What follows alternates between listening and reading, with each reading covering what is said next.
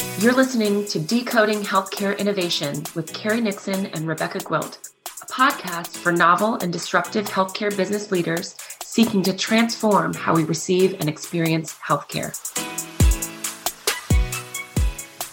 Hello, everyone. I'm Carrie Nixon, and welcome to the latest episode of Decoding Healthcare Innovation. I'm so pleased to be joined today by Blake Margraf. He is the CEO of CareSignal. And CareSignal is a deviceless remote patient monitoring solution. They're serving millions of high risk patients across the US. And we'll talk a little bit about how a deviceless remote patient monitoring solution works. And, and that's going to be a great part of our conversation. But uh, let me continue my intro and say, as of the end of November of this year, CareSignal became part of the Lightbeam Health family. And Blake and I are going to talk today about digital health solutions, specifically in the value based care realm, uh, among a couple of other things. But first, Blake, I'd like to ask you to tell us a bit about yourself. I know that you have been an entrepreneur from a very young age, and I'm interested into I'm, I'm interested as to what got you into the healthcare space. Oh man, Carrie, it's a great question. Thanks so much for the opportunity to join today as well. As as I was saying before, I, I have to shamelessly uh, thank Nixon Gwilt for the partnership and the work that you've done. And thank you for making it so easy to introduce other entrepreneurs to you, given what you do for the industry, right product, right time. Um, thank you. I absolutely, it's, it's my my privilege. Uh, in terms of in terms of my journey, um, for the longest time, I was pretty intent on moving into the pure research side of healthcare. I knew I wanted to work in healthcare and uh, had some inclination toward the you know the, the, positive impact, the you know the philosophy of serving other people and adding healthy, productive lives to the world. And one of my early mentors was one of the early Silicon Valley entrepreneurs who had bootstrapped and sold his business. Uh, actually, a business that used software that just made organizational charts on dot matrix printers. How how uh, you know early Silicon Valley is that? Yeah, um, we look back at that now and go, dot matrix printers. What? That's right. What, what we whip up in PowerPoint was an entire, you know, so, an entire on-prem software solution for, for um, and, uh, and, and, and he encouraged me to, to look at the startup side of things as a way to focus on the areas about which I cared, but also to scale impact. I started an education technology business uh, with some phenomenal co founders while I was a full time college student, and we scaled that business to cash flow positive. Uh, that business was focused on helping keep engineers engaged in their education, especially undergraduates. It's actually a hmm. big problem. And the whole while, I was looking for opportunities to move into healthcare. Once again, long, long-standing desire, and uh, started CareSignal uh, with just a world-class founding team. I'm still humbled to have started the company with the folks that I did. It was born out of research instead of going straight to uh, market with the product that we built. We built the product actually not too hard to, to build health IT solutions, at least simple ones. And then we conducted really rigorous research, everything from quality improvement studies to randomized controlled trials. Once we had uh, a good range of outcomes, not just you know in hand, but published in peer-reviewed journal publications, then we went to market and started having conversations. And as I think we'll discuss, this was right at the early tipping point of value based care. So I think we, frankly, we, we were just really fortunate to enter the market at the time we did. Yeah, absolutely. So I want to dive in a little bit to what CareSignal actually does. Uh, I described it in my intro as deviceless remote patient monitoring. Talk a little bit about that. Talk a little bit about why you decided to focus on deviceless. That's a kind of unique differentiator in, my experience. Um, so I'd love to hear more about that. Absolutely.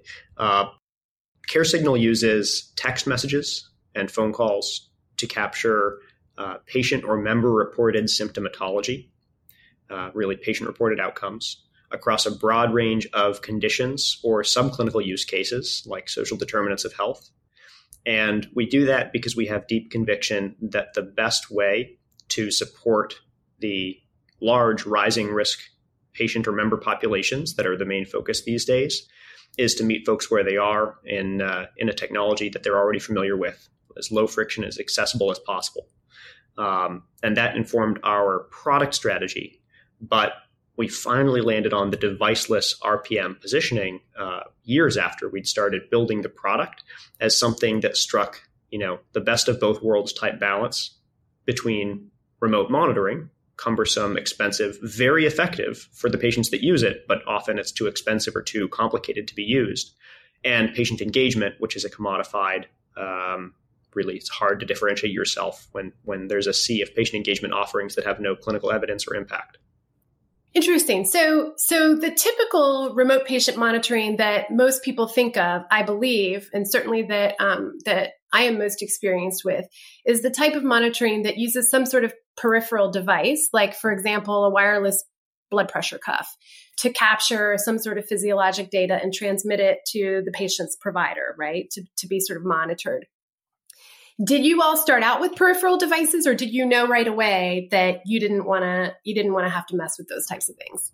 We never wanted to mess with devices. Uh, I think mm-hmm. devices absolutely have a place, but that wasn't the focus. And uh, from a uh, positioning perspective as well, before we honed in on the deviceless remote monitoring messaging, uh, we would describe our offering as a remote monitoring or engagement solution for value based care. And when you're fighting the value based care battle, you have to think about things very differently than when you're trying to check boxes to get some fee for service dollars. That's right. That's right. Absolutely. And that's a hugely important distinction, right? So, uh, in the fee for service realm, if remote patient monitoring is going to be reimbursed, one of the requirements that CMS put in place was the use of a peripheral device. What I'm hearing from you is that that's limiting, right? It's limiting the types of technologies and, and digital health uh, innovations that can be used in a fee for service realm. And what I'm also hearing from you is that maybe your focus is broader than sort of physiologic metrics. Maybe it is the patient saying, I'm not feeling well today, right? Like I'm not feeling well. And that is relevant to care as well. Does that does that sound right to you? Am I getting that right? Exactly. So to the first part of your observation, uh, a fee for service opportunity today, if it's not managed strategically, especially for an early stage company, can become a liability tomorrow. Yeah. Uh, and we for that reason we you know we enable chronic care management and some other codes but we don't uh, hitch our wagon purely uh, or only to codes where you know we couldn't serve true value based fully capitated populations and and then you nailed it. Uh, it can also be that you know a, a, focus on pure physiologic data uh, can be limiting because pulse ox blood pressure weight are absolutely valuable. But what about qualitative symptomatology like nocturnal pedal edema or dyspneic events, or uh, whether a parent reports that a child has been using a non connected uh, rescue inhaler more often, opioid dependence, maternal health, and we already touched on health equity. It's the most of the world does not live in a few biometrics, and I want to capture all of that to enable better outcomes. I think you you have um, you know a pretty unique perspective there, uh, and it's a real differentiator for some of the other the other things we see in the market. So you mentioned that you generally communicate with your with the, the patients who are on the the CareSignal platform via calls or text messaging. Talk a little bit about why this is. I, have seen a lot of technologies uh, in the market that you know require some tech savviness. Is that sort of part of your thinking about maybe making it as easy as possible? Yeah, I, I, it's exactly that. Um, by using the lowest technological common denominator, which is not a pejorative statement, right? The lowest common denominator means that it will be uh, accessible to as many people as possible. You can help as many people as possible. And as it turns out, we found through studies as well as millions of patients of real world implementations that not only do people adopt uh, that type of technology more readily, they stick with it long term as well. And that long term mm. engagement is vital if you're going to support chronic condition. I've been told that chronic conditions don't just go away after a couple of weeks post discharge. Um, Go figure, you yeah. Design, you have to design technology that aligns with that reality. Yeah. So to the degree that you can make utilizing a technology like like CareSignal a habit for the long term, uh, I suspect you're you're doing better at being able to intervene early, at sort of managing problems early, and you know impacting um, outcomes and the overall cost for the long term. That's it. So you also mentioned social determinants of health. You know, we we are uh, thankfully hearing a lot about health equity these days. Talk to me a little bit about how social determinants of health play in to the Care Signal platform and the patients that you all serve. Talk a little bit about maybe some of the, the trends that you see around particular social determinants of health and, and you know how you're addressing those. Sure. Well, in case any uh, ACO REACH participants um, come across this discussion, especially now, it's you know before 2023. I think it's safe to say when when folks might might hear this, there is a massive arbitrage opportunity. Uh, folks that start investing in health equity within their communities that are going to use geographically benchmarked performance for the preliminarily very simple SDOH or social determinants of health metrics, the folks that essentially get a jump on driving health equity are going to reap financial rewards while everybody else lags behind.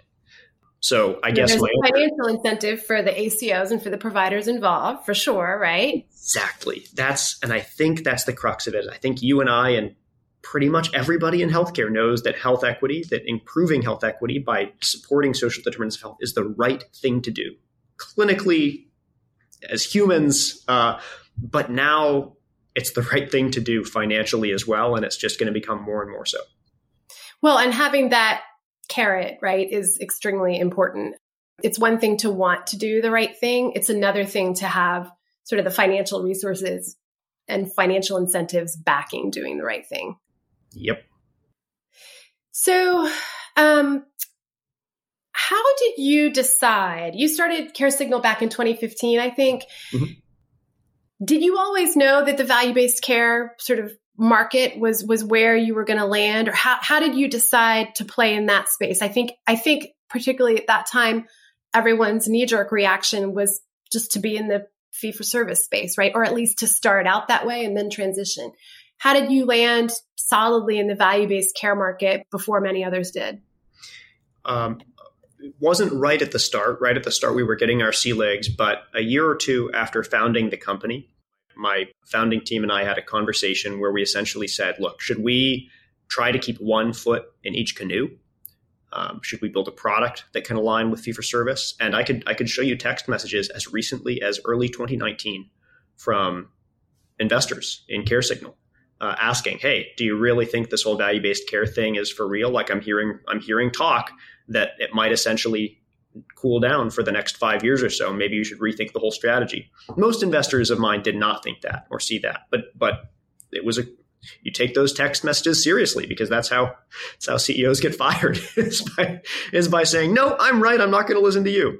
Yeah, um, you got to hear the investors for sure. You got to hear that's right, and they're very they're smart, experienced people with more data points than you have, right? We decided that uh, it was from a risk reward perspective that it was optimal to take the risk that the value based care trend wouldn't pan out because the reward, if we built the first product that could really scale for remote monitoring and engagement in a true value based care arena, would make that worthwhile. So, okay, so tell me how, well, I, my suspicion is that you had some challenges in in convincing some of the um, the ACOs that you first approached that this was worth an additional spend. Um, I know, for example, if you're talking to ACOs sometimes about uh, remote patient monitoring with devices and sort of the way that that typically happens they go well this is still going to count against my spend and mm-hmm. and i'm not you know it's going to it's it's, it's not going to help me meet my benchmark how were you able to get acos to sort of see the long term, longer term payoff uh, associated with actually paying to use your platform. You know yeah. how you make money and stay in business.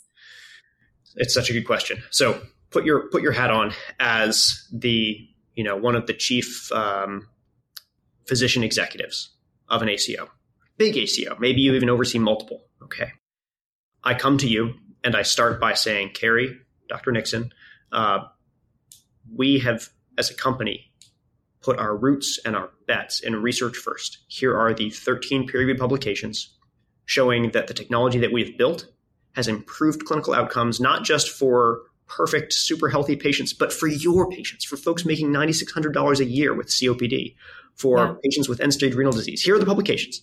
Now, forget about the publications because your ACO has harder patients, has, you know, more strapped staff, right? Um, now let's move to real world outcomes. Here are the case studies of real world implementations showing the outcomes. Okay, forget about those case studies of your peers. Here is your exact population.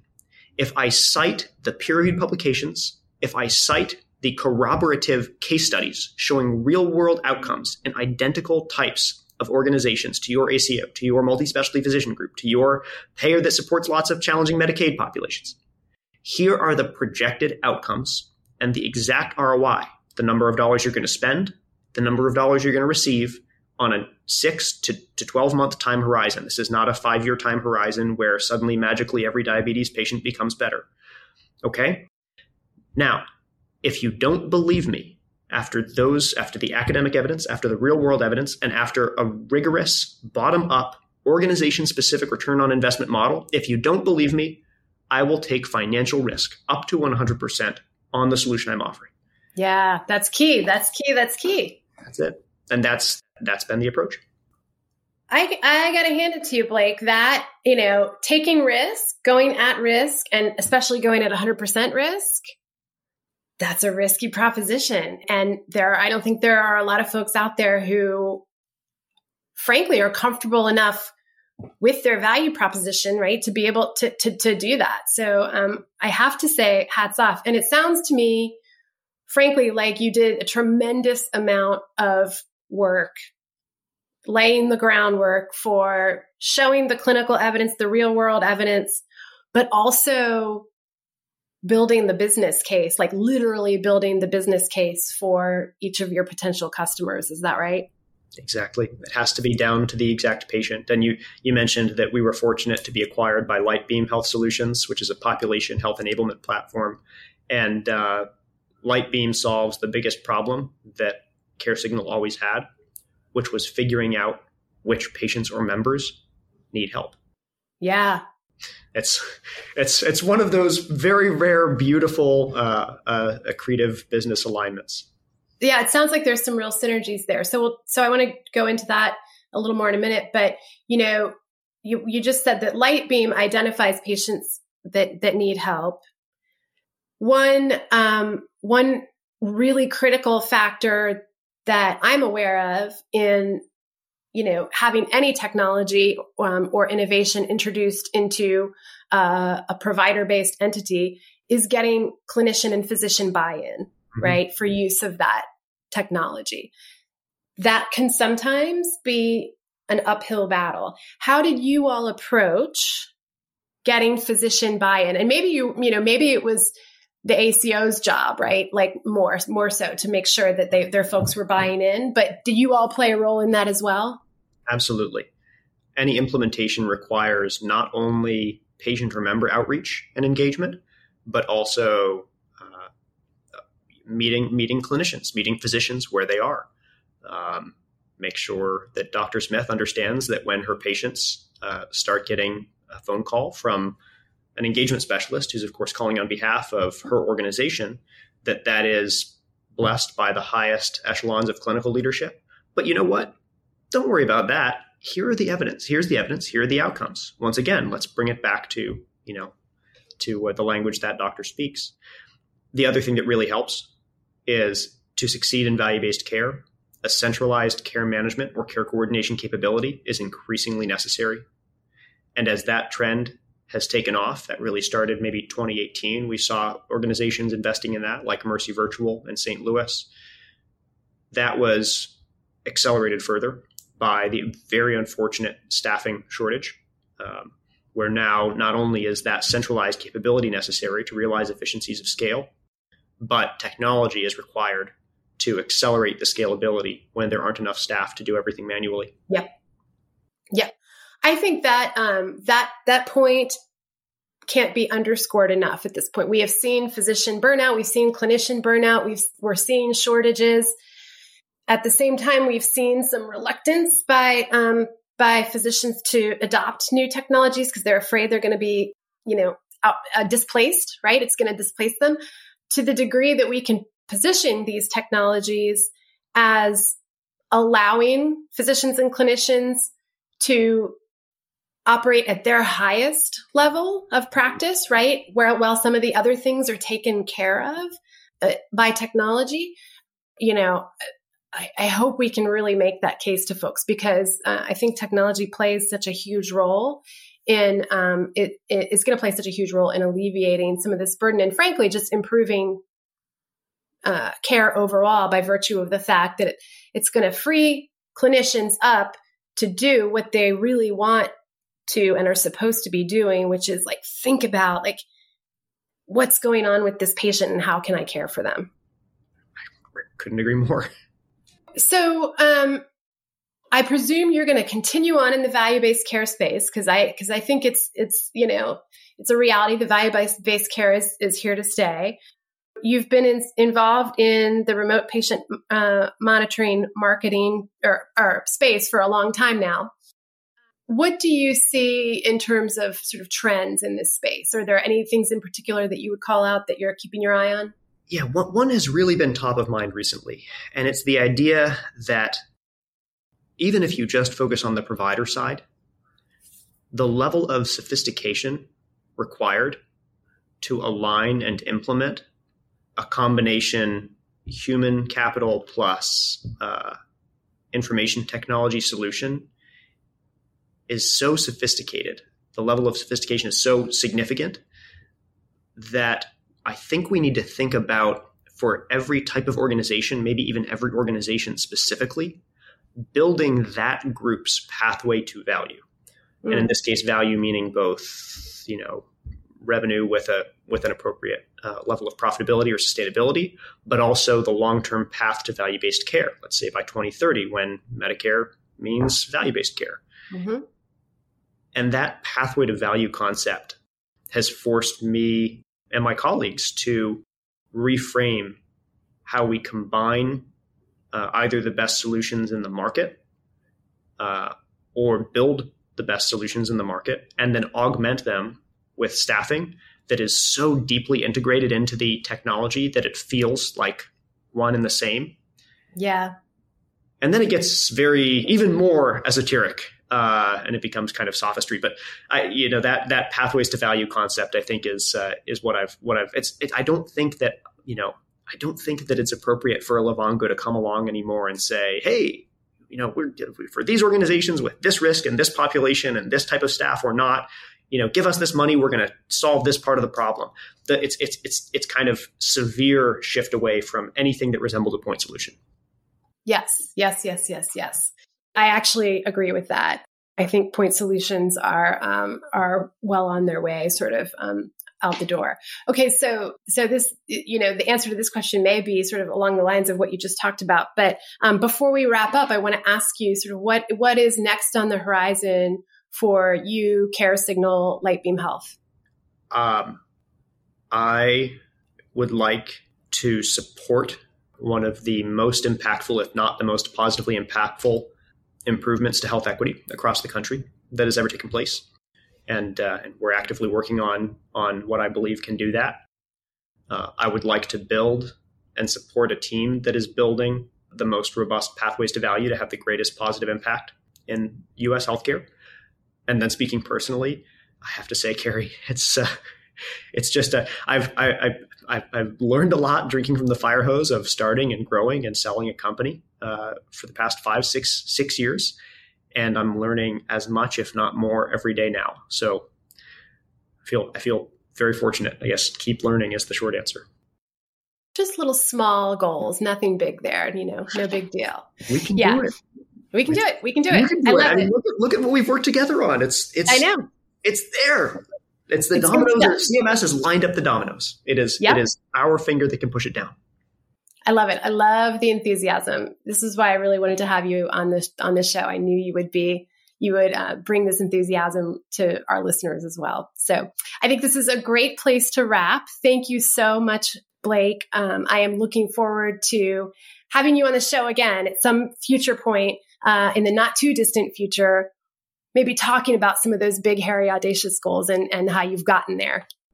That sounds delightful to be a privilege. And thank you again, Carrie, for having me on. You are welcome. All right, everyone, until next time, this is Decoding Healthcare Innovation.